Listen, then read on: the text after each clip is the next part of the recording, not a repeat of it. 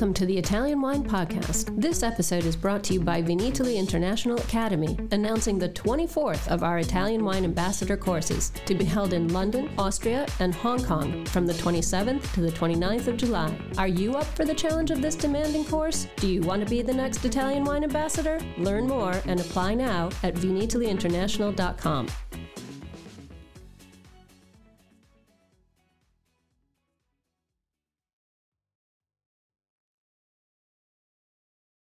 Welcome to this special Italian Wine Podcast broadcast. This episode is a recording off Clubhouse, the popular drop in audio chat. This Clubhouse session was taken from the Wine Business Club and Italian Wine Club, Listen in as wine lovers and experts alike engage in some great conversation on a range of topics in wine. If you enjoy listening, please consider donating through ItalianWinepodcast.com. Any amount helps cover equipment, production, and publication costs. And remember to subscribe and rate our show wherever you tune in.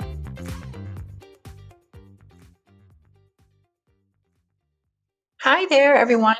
Uh, let me just uh, talk a little bit about Clubhouse. It is 6 p.m. at the moment in Verona, Italy. We actually do these every week and they get replayed on the Italian Wine podcast. So this will be on the podcast in the next couple weeks. And tonight we have Anna Obuchowskaja who is interviewing Pierangelo Tomasi. Now, I will introduce Anna in just a moment, um, but I just wanted to say that, yeah, Clubhouse has been super successful, and we are basically uh, replaying it on the podcast so that people all over the world can listen to it in their own time zones. So, yeah, Anna, are you are you there?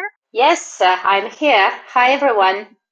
Hi. Did I pronounce your name correctly? Right. Sure. Exactly right. Oh God. Okay. I was sure I didn't, but okay. That's great.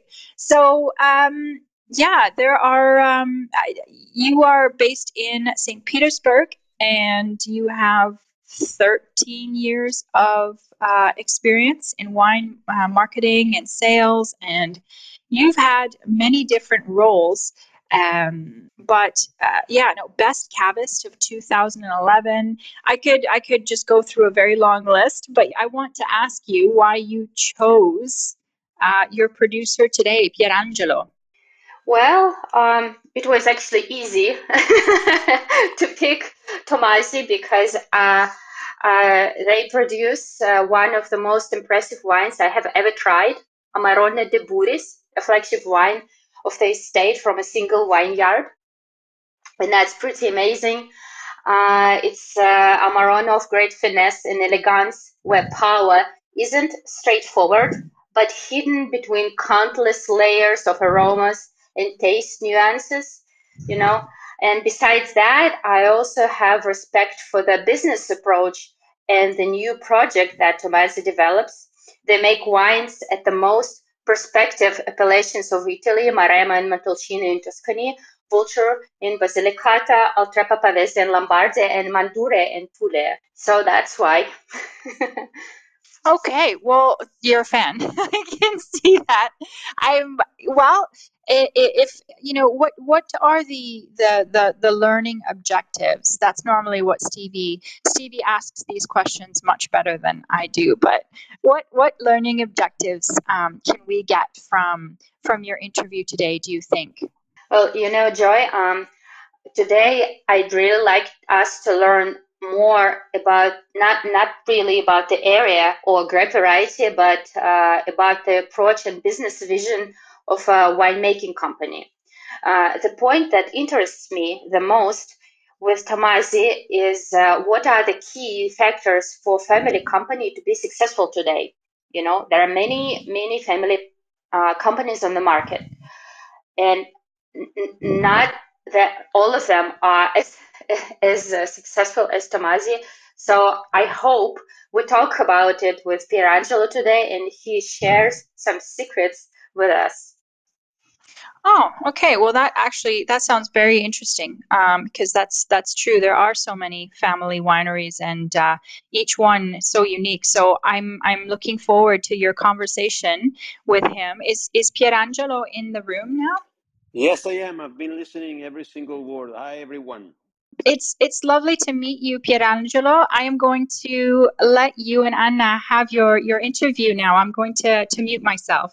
Thank you, Joy. Thank you very much for introducing this. And uh, well, from my end, uh, I would like to say thank you all for attending this podcast. I'm very glad to to share with you as many information as possible about not only myself, but more importantly, Tommasi Family Estates. You see, Anna, I cannot promise to share really secrets, but at least some insights of Tommasi, that's for sure. Wonderful. Okay, we will we will talk. We will talk really. Um, Joy, uh, let me also uh, say uh, how I discovered uh, wines of Tommasi, how when it happened and uh, in which sequences. Okay. Okay, go ahead, you guys. And at the end, I will uh, intervene. And uh, if there's time for questions, or if there is time, then we'll we'll have some questions if there are any. Otherwise, um, yeah, I'll see you guys at the end. All right. Thank you. Uh, so, um, well, I've met, uh, uh, we had Tommasi wines at the portfolio of the importer that I used to work with at the time, Luding. And I was uh, selling the uh, Tommasi wines for my customers. But later in Verona last summer, during the Ambassadors program, uh, there was a seminar on historical families of Amarone, which uh, Pierangelo Tommasi attended, and we finally met in person and it was really a unique chance to taste different Amarone wines from legendary producers like Allegrini, Masi, Speri, Tedeschi, Zenato, Brigaldara, uh, 13 in total. And comparing these wines, I noticed how elegant and sophisticated Tommasi Amarone was, and I appreciated appreciated it even more. Uh, so I shared my impression with uh, Pierangelo, and he was very kind to invite me to visit the winery. And I did. Uh, I did it a few months uh, later in November. I had a chance finally to drive to the De Buris vineyard uh, of my favorite uh, Amarone and to work to walk on its calcareous soil and better understand where the style of this flagship Amarone comes from. So this vineyard is on the top of the hill with fantastic view. I could even see Lake Garda from there. So I also visited uh, estate and gorgeous cellar. And I should mention that uh, Armani, the fashion brand, organized a show, a runway show uh, in the cellar some years ago. So I'm not the only one who thinks that Tommasi cellar is beautiful, you know. Uh, and I visited a very modern wine shop and museum of the wine and perceived how much work is behind Tommasi brand and each glass of wine they produce. So seeing back uh, black and white uh, photos of uh, the estate um, uh, that was that were made decades ago and comparing it with today, I felt really strong impression in the fact that it's a family-run company impresses me even more. You know, you compare it with uh, decades ago and com- you compare it now, and you can see really huge progress that this uh, company made within years. So I'm I'm really happy to to be talking to Pierangelo today, and uh, I have a few questions to ask. Okay. I am ready, Anna. Anytime. Uh, let me, uh, Pierangelo, let me uh, introduce you. Uh, your career um, uh, as a CEO of the you were born in 1975 uh, in one of the greatest Italian wine families, Tommasi family estate, founded in 1902. And you were one of the nine members of the current uh, fourth generation who run the family business. Is that right? Yeah, this is correct. Okay, and as soon as you finished uh, your studies, you went to work full time in the company and started uh, training as a warehouse worker, then a wine shop responsible for wine tours and tasting, then export director, and working uh, your way in the company until current position, the executive director. So that's quite an impressive career, I must say. Uh, so uh, then uh, you uh, inherited your passion for wine uh, from your father and uncles, with whom you went through the vineyards, driving tractors and use, using harvest the grapes. Uh, so you inherited the rigor and loyalty as well. Such qualities have allowed you to make uh, the reins of foreign markets and to be often one of the over 70 countries where Tommasi family estate wines are distributed. So you are married, have two kids and a dog, and indulges in your passion, soccer, both as a player and as a fan. Well, is everything yeah. correct? Yeah, yeah, I mean, everything is correct. I would say that I, I, I used to be a player of soccer, but now being 46 year old, I have to be very careful. So I still consider myself a good player, but although I'm not uh, that young anymore to really be active as I used to be, but this is actually correct. Thank you. Yeah, um, my uh, my first question was actually about uh, your your personal mm-hmm. story. Uh, how yeah. how how um, your how your career started. Really, I just uh, said a few words uh, about yeah. it, but but could you could you say it from your point of view? Yeah. I mean, I mean, which do you think what was the stumbling point in your career when when you realized you really want to be in this business?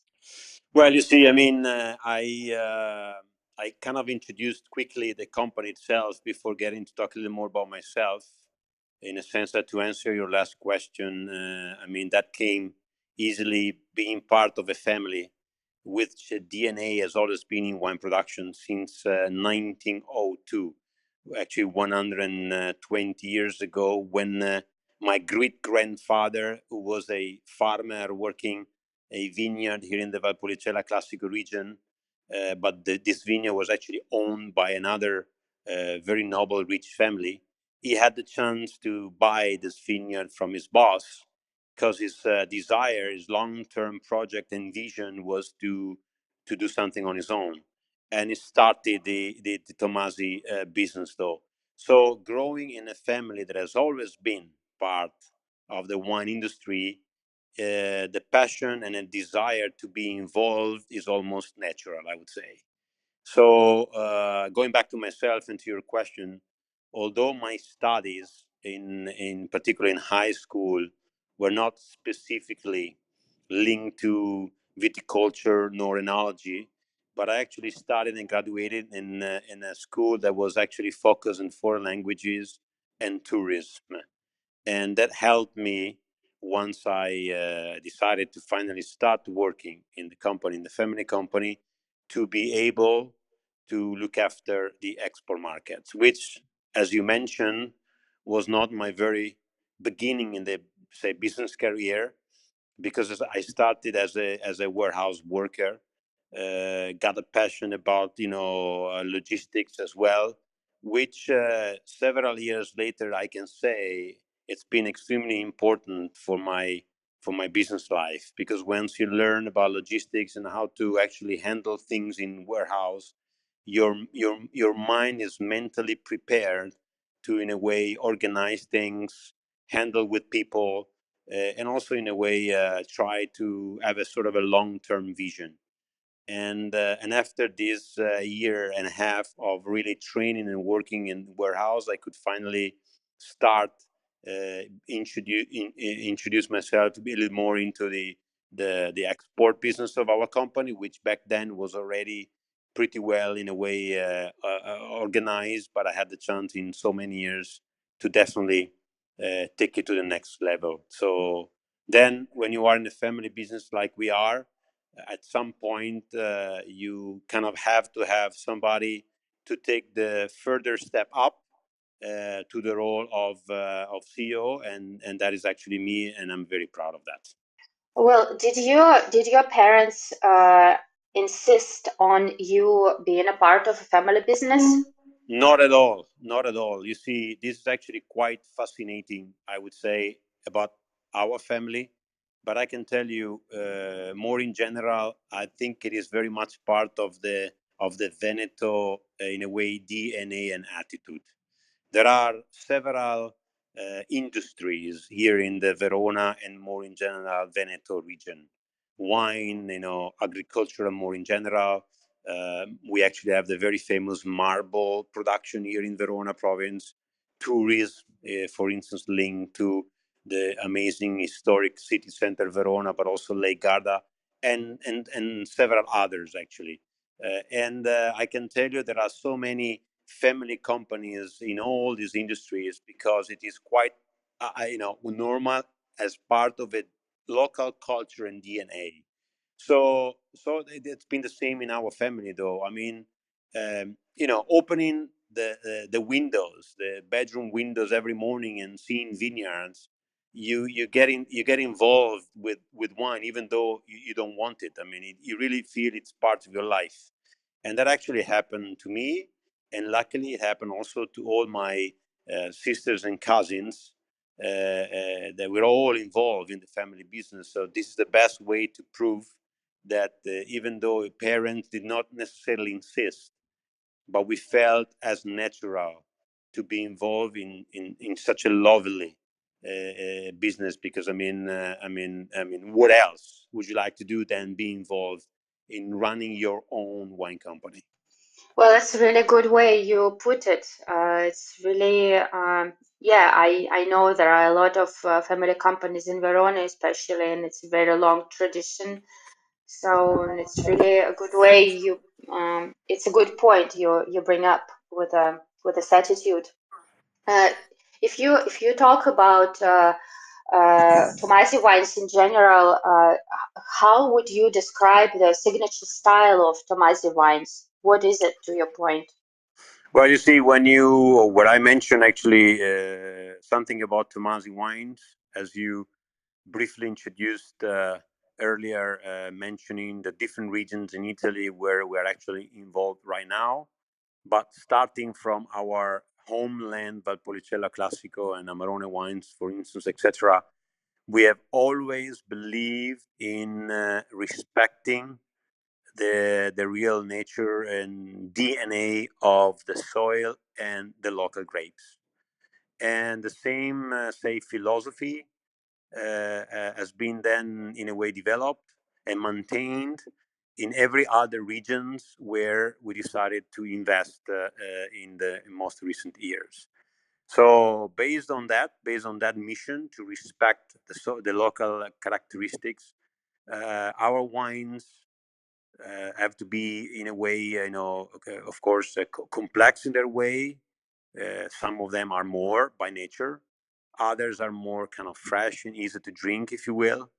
But they all have to be elegant enjoyable, uh, with great finesse, and uh, and in a way they have to be no-brainer. I mean, no one around the world has to have any hard time to drink a Tommasi wine, and no hard time to match with food. So rather than really trying to make our wines different or just appealing to the trends or to what the potentially the worldwide consumers like, we prefer to maintain the real original DNA and characteristic of each region and do our best to to produce quality wines that people are really have a good time and enjoy to drink. Yes, I'm one of those people. yeah, uh, definitely. I I actually remember the conversation we had though, so I know that I'm I'm kind of knocking an open door with you about that. right. So, and what do you think? Uh, coming back to this topic of family business, um, what do you think is the most important thing when doing uh, business with family members? You know, you all cousins and brothers and sisters and uncles and yeah, brothers. Yeah, so, I what? mean, do, yeah. How do you stay?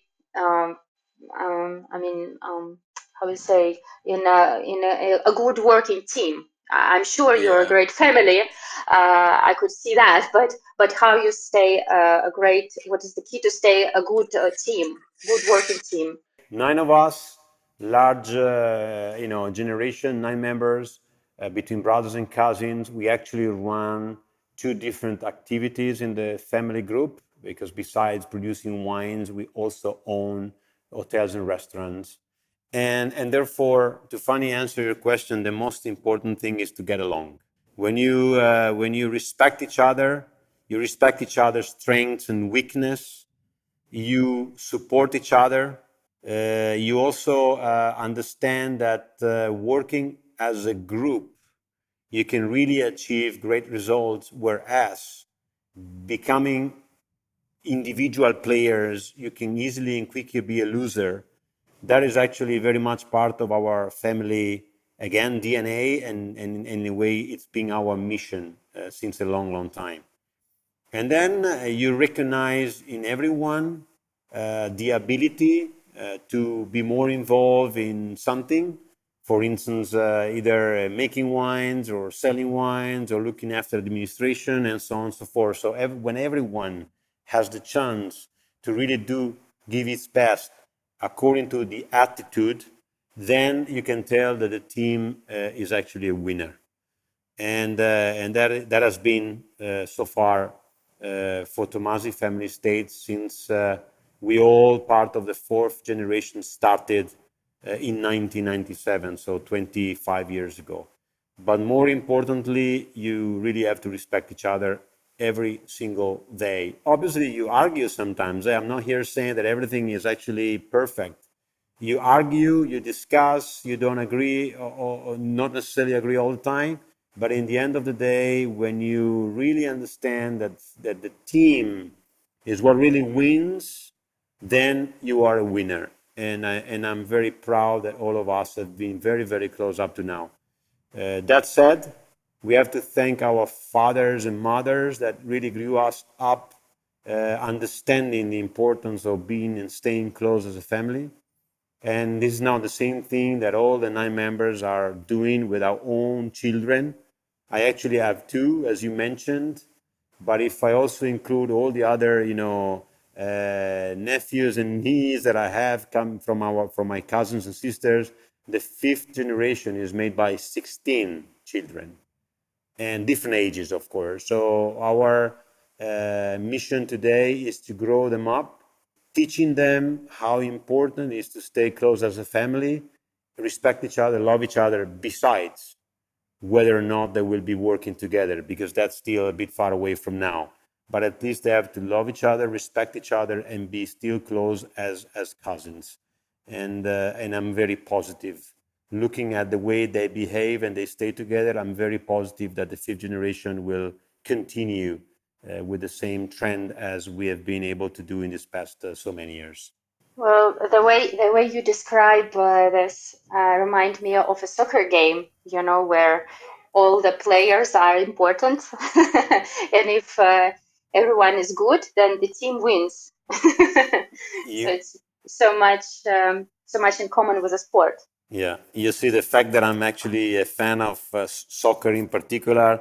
Uh, make me think many times uh, in my mind at least comparing as you as you just said i mean comparing a team that is actually family, but also uh, people that work together with a team of uh, you know teammates actually uh, that uh, that have to share the same vision. Otherwise, uh, you will never be a winner, but you will most likely be a loser. right. That's that's you're very right. Um, and could you could you please tell about the roles of your family members, like who do does what? Yeah, I mean, I kind of uh, quickly, briefly mentioned earlier in a sense that luckily, uh, being so many, uh, we had a chance to be involved in a certain sector uh, according to our attitudes. And for instance, I'm happy to mention uh, my cousin Giancarlo, who uh, way a long time ago in high school and then even more in the university decided to become the enologist so we are happy and proud to have uh, the real wine man, as I call him, the enologist part of the family. And then the other relatives are actually involved in sales uh, for looking after the Italian market, uh, administration, uh, human resources. So we really control all the main sectors of a, of a company. And then uh, two uh, cousins of mine, actually, two members of the fourth generation, have been running since a long time the hospitality business, which is the other branch of the family group. Okay, I see. And speaking of the, well, that's very interesting. I've met uh, Giancarlo uh, also at the at the estate, and he's, he's really positive, and it, it, you can really see his lively character that yeah. that he expresses in the wine. Somehow. I don't know, but but I just take a glass and I really feel this positive uh, attitude. Wow. wow. It is, it is, it is really very nice what you say. Very nice to hear. Uh, I mean, uh, yeah, when you when you when you enjoy a glass of Tommasi wines, and you kind of visualize and feel this very much Giancarlo style. I mean, when you get to know him personally, like it happened with you, then you can really see a lot about himself and his and his personality and his way of being in our wine. So enjoyable, pleasant, and as I said earlier, no brainer. And that really very much respects my my cousin's uh, uh character. So I really like what you say. Thank you. Uh, you're welcome. And speaking of your human resource, I was really impressed uh, when I met uh, some of your um, uh, members of the team.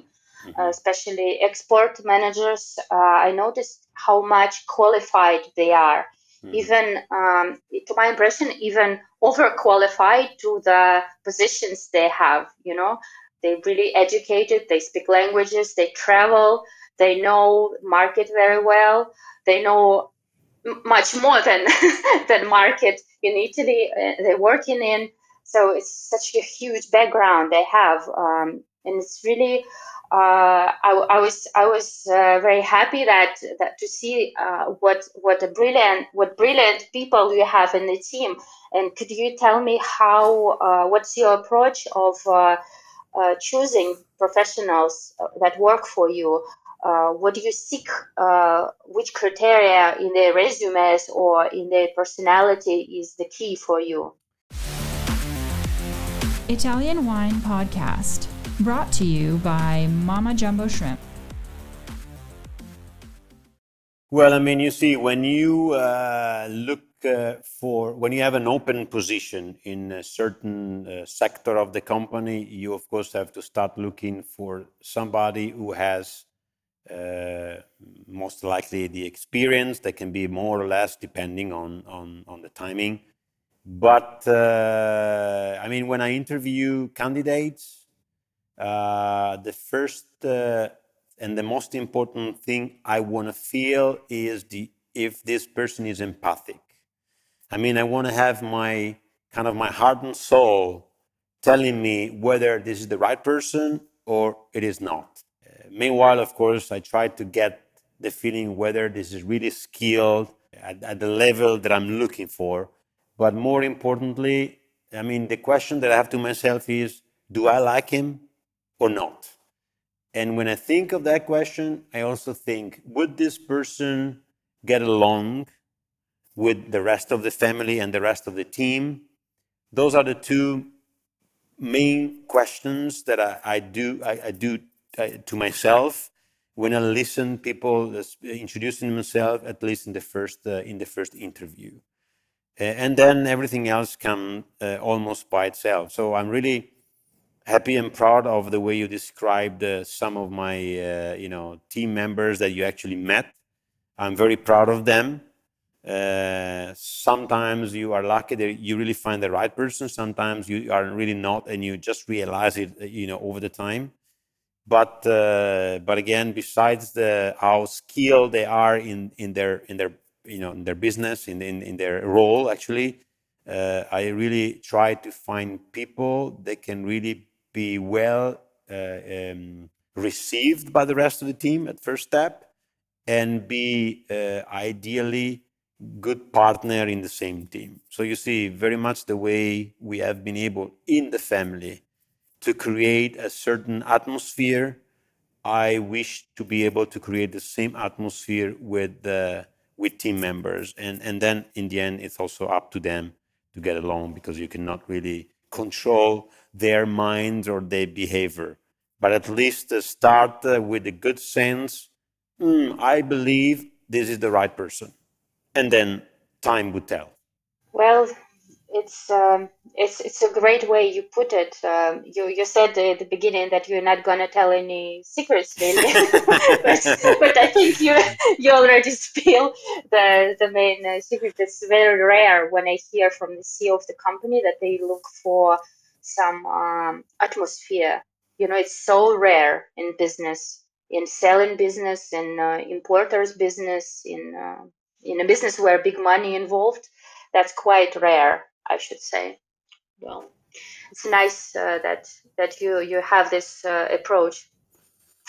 Uh, let's switch. Let's switch to uh, the projects uh, yeah. you have in other outside of Veneto, because it's very very interesting. Uh, please tell about them. Like wh- wh- where you chosen uh, which which wines outside of Veneto you make, and why you've chosen those appellations, those yeah. regions.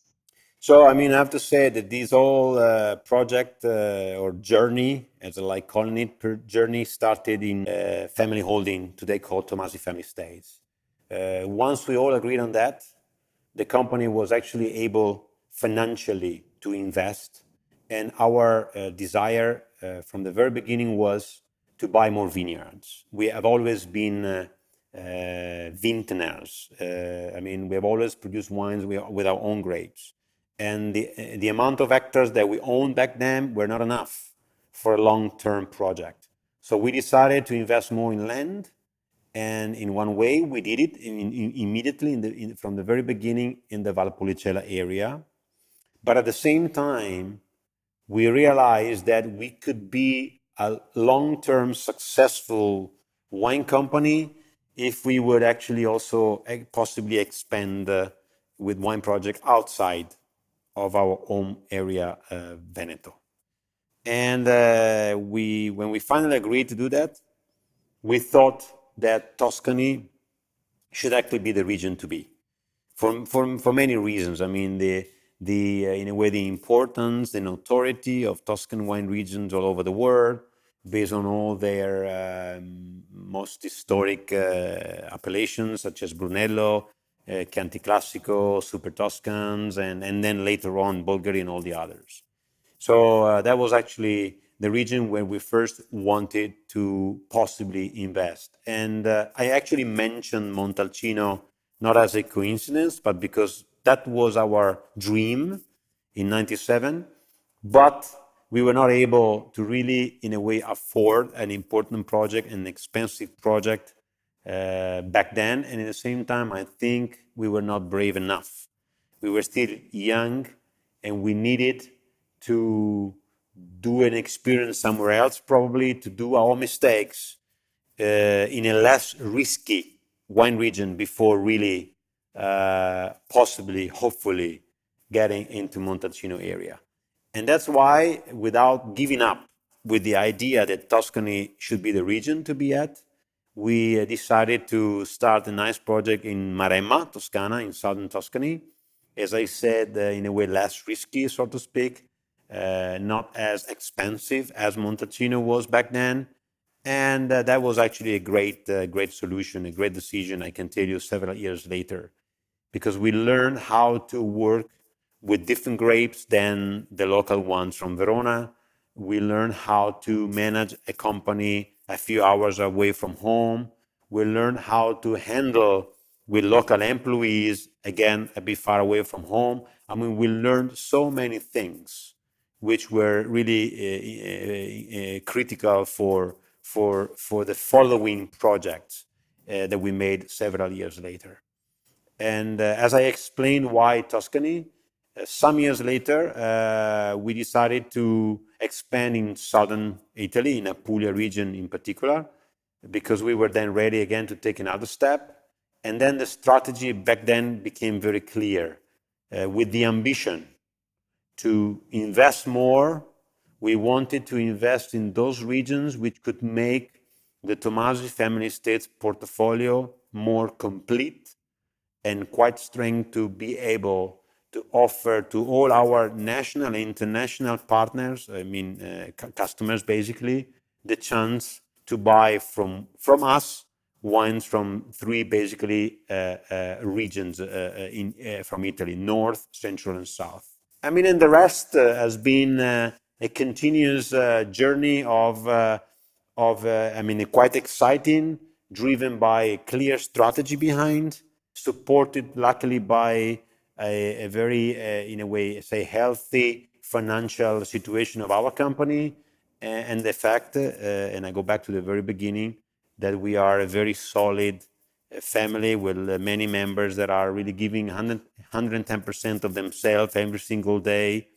Uh, we ourselves spend a lot of time working, and that is actually quite uh, uh, quite important. Uh, very strong roots to be able to expand as much as we have done so far.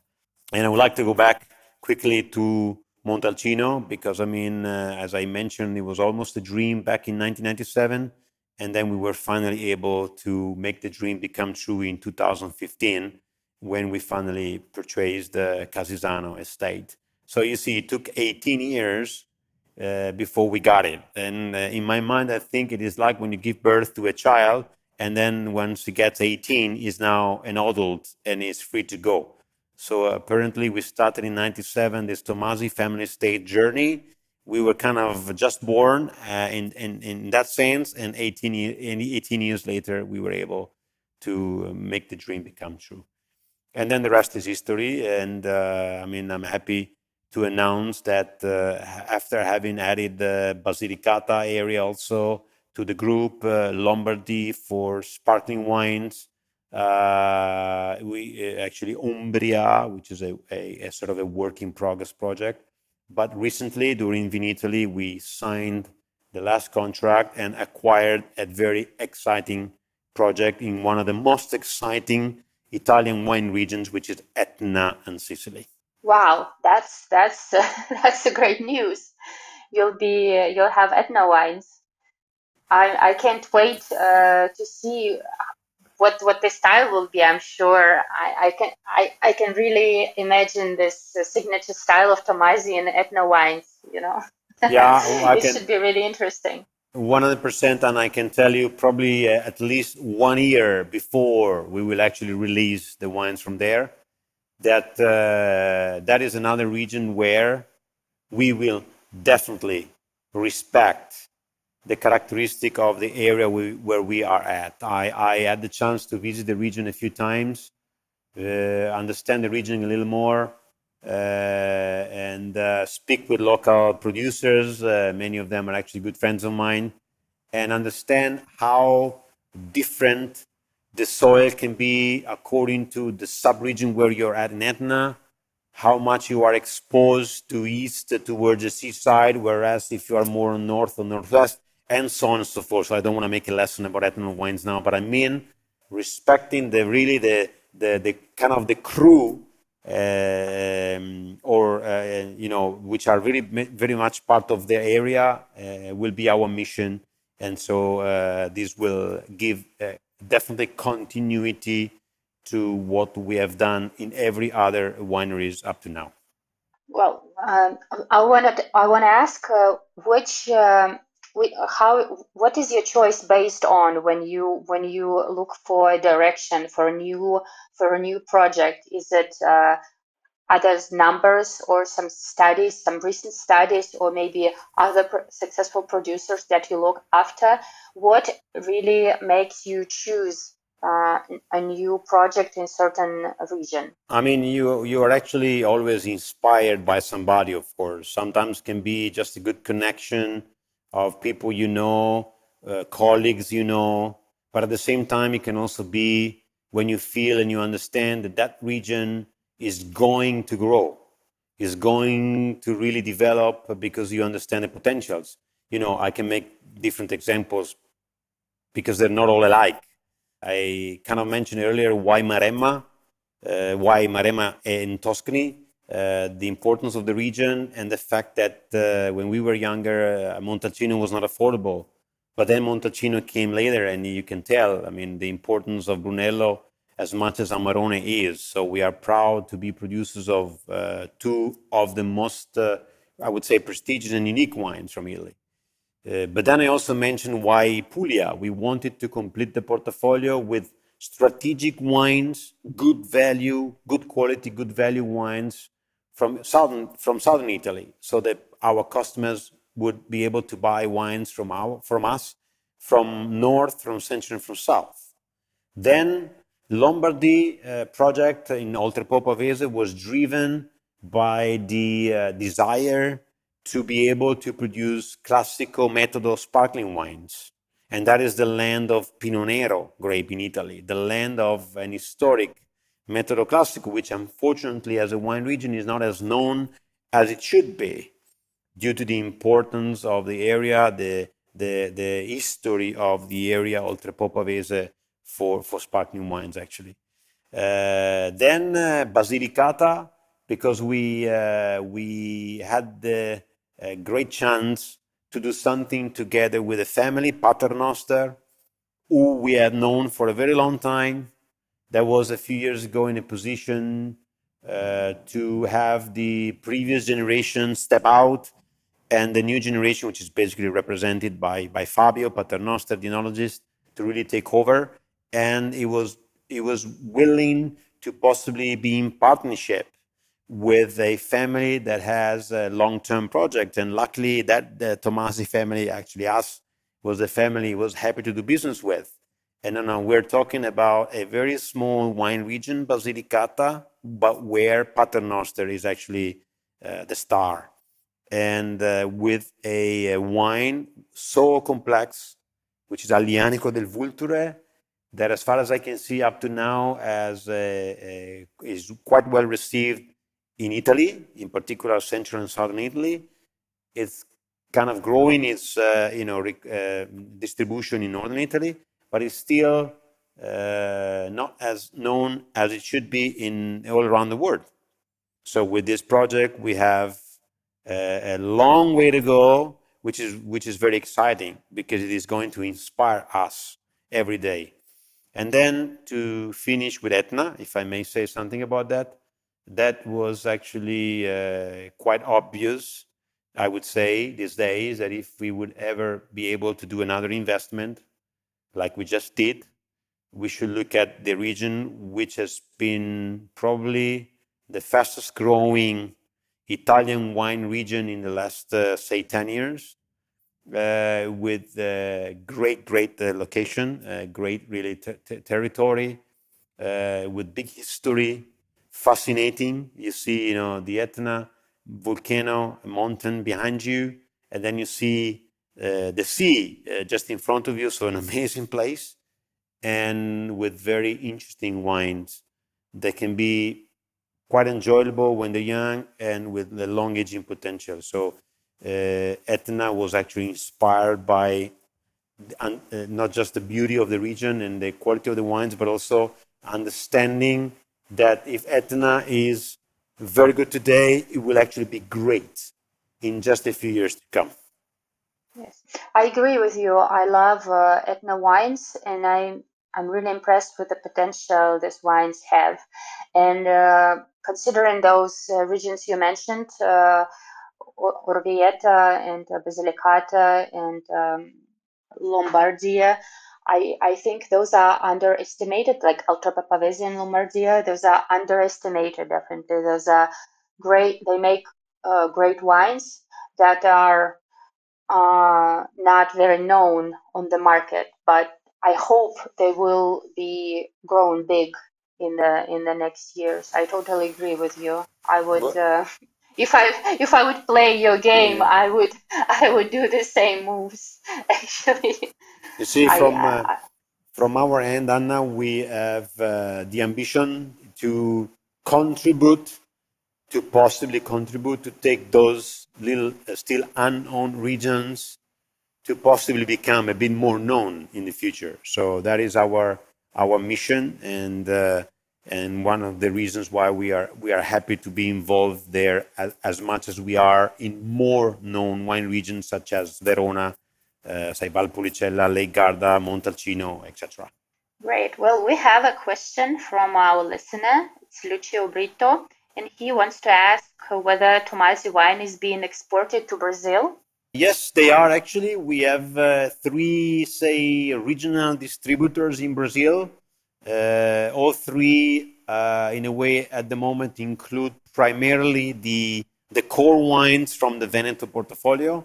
So Amarone, of course, uh, Valpolicella, Ripasso in particular. Uh, you know, I mean, uh, I'm sure uh, your name is Lucio, right? You can uh, certainly easily reach out to me by email, and I can give you more information uh, where you can possibly find our wines there in the market. Thank you so much. And I would like to ask you about Lugana. Is the project is my favorite white wine you make. I've tasted absolutely all white wines you produce. I, everyone has its character. Everyone is great, but but Lugana is very special. It's so deep. It has great structure. It's very promising, you know, and I I feel how it develops with an age. Uh, it's truly a great wine, and I know it's uh, quite a new project for you, uh, Le Fornaci Lugana. Could you say, please, a few words about it, how you came up with it, and what's your uh, ideas about this uh, about this project, about these wines? Yeah, I mean, I'm uh, very happy to talk about Lugana because that is actually a wine that I also love from the white wine side, and and the way you described, I would have used actually the same exactly the same words um, from say from the from the technical and stylistic standpoint. Uh, Lugana is not really such a recent project from us, in a sense that we have owned a fairly small vineyard in the Lugana area at least since 30 years. But it's only been, only been since 2014 when we decided to really make it way more important than what it used to be. And therefore, we, uh, in uh, just a couple of years, we bought uh, several more vineyards uh, to the point that we actually own 45 hectares under vine today, which is quite large estate in, in the Lugana area. And uh, in a way, I mean, many reasons why one in particular, uh, which I, in a way, I haven't mentioned so far, but this is also good for other wine projects in other regions where we are involved outside of Veneto. The fact that since part of our family DNA and activity has been in the hospitality business with hotels and restaurants, uh, the project we choose are not only necessarily linked to the production of that wine period. But that actually, I mean, making wine or making that wine is only something about a larger project and, and a much longer term project, which definitely includes the, uh, the, the how do you say, the, the importance of uh, talking uh, about the region where the winery is based and where the wine is produced. In particular, where uh, incoming annual tourism potentials are actually huge, where we can develop an hospitality project to welcome visitors to come visit us and enjoy the wines locally. So Lugana is a perfect area for that. You know, beautiful uh, area, beautiful cities in, in the in the area in the region, uh, very uh, busy from the touristic standpoint. So in one end, we have the chance to produce uh, a lovely wine, which is technically uh, enjoyable and with aging potential, as you mentioned. While on the other end, we have the chance to do it in a region which is full of annual tourism, and that is quite uh, part of uh, our, uh, you know, family uh, path, which will hopefully continue for a very long time. Thank you. Thank you, Pierangelo. We have just uh, nine minutes uh, left until the end of the clubhouse. So I have two more questions to ask you. And could you please tell me what do you hope, uh, what do you wish Tommasi uh, company, Tommasi Group would be like in 10 years?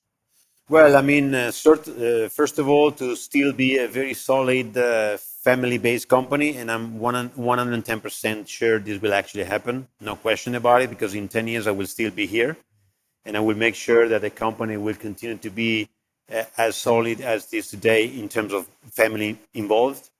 And then, of course, we have 10 years to go to work hard every day to make our uh, brand recognition grow develop even further, improve, uh, and in, in basically as a sort of a long, long story short, be known as Tommasi family states, be known and considered as one of the most uh, uh, respectful representative of quality Italian wines throughout the world. Okay, that sounds very promising. I hope uh, I hope to see uh, how you grow in uh, ten years. Really, um, what uh, what is your favorite uh, Tommasi wine, by the way? I mean, and I hear it's quite easy to answer. I mean, Tommasi de Buris Amarone. What else? That's right. It's so breathtaking that uh, nothing else uh, would um, even close. But maybe maybe your Etna wine would be uh, as uh, as great. we'll see. Maybe We'll some see. of the new projects. I mean, you see, I mean, the tech, uh, to just uh, quickly, quickly explain the reason why I answered about Amarone. I mean, you can tell this is a wine that I've been in a way admiring uh, since uh, I was a child, uh, seeing how my father and uncles were carefully selecting grapes, drying them on on the on uh, in the in the drying loft areas, uh, and and so on and so forth, all the way through the long aging, etc. Then I, I became to an age where I started appreciating the wine, and then that wine has actually represented us throughout the world, and it it has helped me also in a way to succeed in my business. So, on one end, I, I love it as a wine, but on the other end, it represents my, my story. So, the answer is definitely easy. Then the Buris uh, project and single vineyard came years later, and that is actually certainly the cherry on the cake. That said, I have to say that if I had to pick a region where, as a uh, private wine consumer, usually buys to enjoy, that is definitely Tuscany.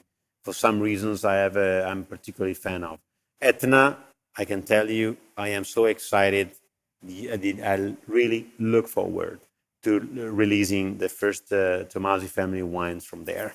And, and what's the uh, what's the biggest market for Amarone de Buris? Well, actually, the Buris itself, uh, in a way, respects also uh, what is the other Tommasi Amarone Classico uh, in terms of uh, recognition distribution. Uh, there are there are three main regions actually where we are at, say, uh, United States and Canada for sure, and then uh, Scandinavian market a lot, but also, I mean, the historic ones in Europe, such as Switzerland, Germany, uh, but technically, I would say all five continents. You see, the beauty of Amarone and the good Amarone, and we are very lucky to be one of the producers of this amazing wine, is that the style, the characteristic are in a way enjoyed everywhere, all around the world. I mean, the wine match the international palate and international cuisine and, it- and that is quite important for the success of the wine. So we are proud, but also lucky to be one of the historic producers of this amazing wine. That's uh, that's a great way you put it. Uh, it's a taste that unites uh, all five continents. Uh, it's it's quite challenging to make to uh, produce wine, which uh, so many people would appreciate and and cherish. You know, that's really a hard hard thing. And I, I remember uh, visiting uh, the estate. Um, I had a chance to taste uh, berries that were drying you know, uh, the berries from the Buris uh, vineyard, Yeah. and I can still feel the taste of those grapes. You know, they're so fresh and with good acidity, with really a nice fruitness, and I could really feel it in uh, in the wine as well. You know, this very sophisticated taste. It's uh, pretty amazing. You see, I'm really, yeah, I'm happy I tasted uh, the actual grape. You know that we'll see that the market will see in five years. Yeah, yeah. You see, I mean, uh, we just uh, you and I kind of described the the Amarone wine mm, kind of more from the technical standpoint. But I, I, I- I mean, as I remember your visit and how much you enjoyed, you see, you can be really uh, you you are no, you can be you are a great ambassador of it because uh, even more than tasting berries, as you said, and enjoying wine, etc. You you visited the vineyard. So you really had a chance to experience the importance of a vineyard dedicated to such an important wine. So, I mean, our family philosophy is uh, uh, you you if you want to make a good wine, you, you start by far from the vineyard, and then just after you do actually do your best in the cellar.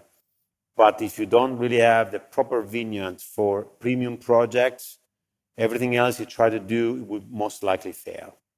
So land is the key of a success. All right, everybody. That was a lovely conversation. It sounds very heartfelt, actually. So I really enjoyed that. I uh, unfortunately, because it's so close to seven, I'm going to have to close the room. But I just wanted to thank you both for for that conversation. That was really lovely. Well, I mean, thank you, Joy. Thank you so much, Anna, for uh, your questions and conversation. I would like to say thank you also to Lika, who actually uh, worked and helped us to get this uh, together.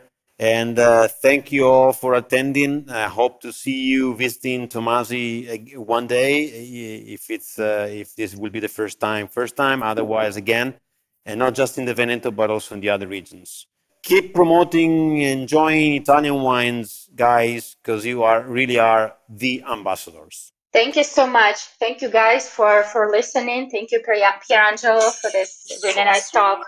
Thank you, thank you both. And and just in case there are any people who would like to ask questions, but because we are out of time, you can always ping Leica on Instagram at Italian Wine Podcast or you can also just send us an email at info at italianwinepodcast.com and I would be happy to forward those questions.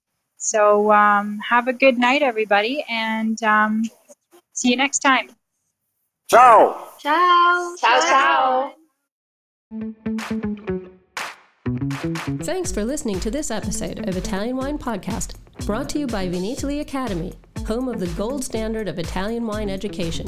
Do you want to be the next ambassador? Apply online at vinitalyinternational.com for courses in London, Austria, and Hong Kong the 27th to the 29th of July. Remember to subscribe and like Italian Wine Podcast and catch us on SoundCloud, Spotify, and wherever you get your pods. You can also find our entire back catalog of episodes at ItalianWinePodcast.com. guys. I'm Joy Livingston, and I am the producer of the Italian Wine Podcast. Thank you for listening. We are the only wine podcast that has been doing a daily show since the pandemic began. This is a labor of love, and we are committed to bringing you free content every day. Of course, this takes time and effort, not to mention the cost of equipment, production, and editing. We would be grateful for your donations, suggestions, requests, and ideas. For more information on how to get in touch, go to ItalianWinePodcast.com.